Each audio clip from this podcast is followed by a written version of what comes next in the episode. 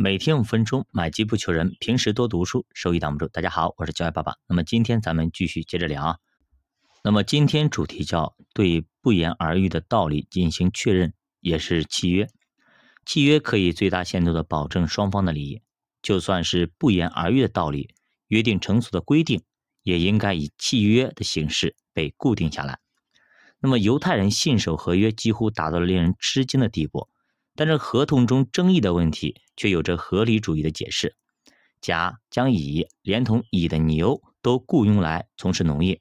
在作业过程中牛因事故死了，在这种情况下，责任是甲的还是乙的呢？那么塔木德经认为应该是乙的责任。甲是把乙和他的牛一起雇佣来的，所以应该理解成乙在受雇的时候还充当牛的管理者。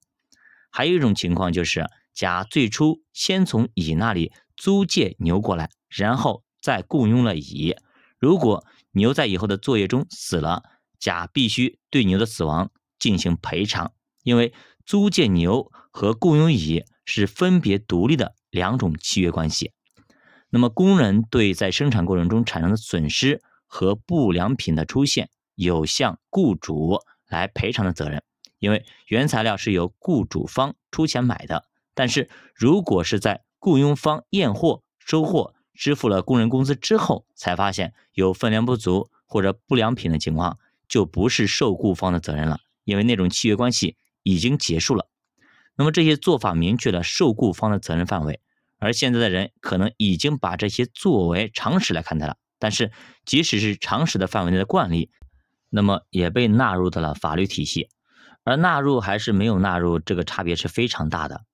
如果啊没有把商业惯例以立法形式确立起来，你请的工人就会不负责任的造出很多残次品，并且理直气壮的认为这是不可避免的。或者雇佣方在收货付款之后不小心损坏了产品，还会把责任推到受雇方的头上，从而要求对方做出赔偿。即使是非常明确的事情，当事者双方都要使之明确。这就是契约，它可以保护双方的利益。那么我们再打个比方，比如说，那么甲卖给乙一些粮食，如果甲在正确的计量谷物之前啊，立粮食之前，乙就把这些粮食接收过来，那么乙对粮食的所有权在这个时间点上就确定了。那么我们反过来说，甲虽然已经完成了对这些粮食的计量，就是有多少重，只要乙没有把这些粮食拿到手里，那么乙就没有对这些粮食的所有权。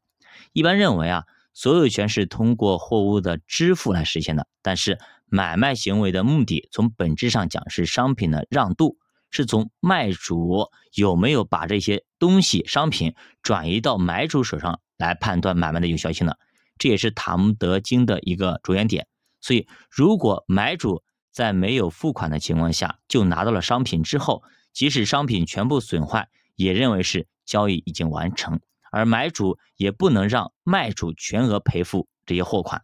那么，对于只有在通过货款支付才能保证商品让渡的情况下，以及不能简单的搬运的大宗商品、食材或者田里还没有收割的庄稼，那这些比较难解决的问题该怎么办呢？那么塔木德经的解答也非常的简明啊，他说，在买卖契约签订以后。那么这个买主就权当啊，把这些东西我寄存在你那里了，哎，这样根据对场所的占有，事实上就是把商品转移到了买主的手里。如果是农作物啊，买主只要象征性的收割一点儿，就算是对农作物的所有权进行了变更，比如说地头割一个就可以了。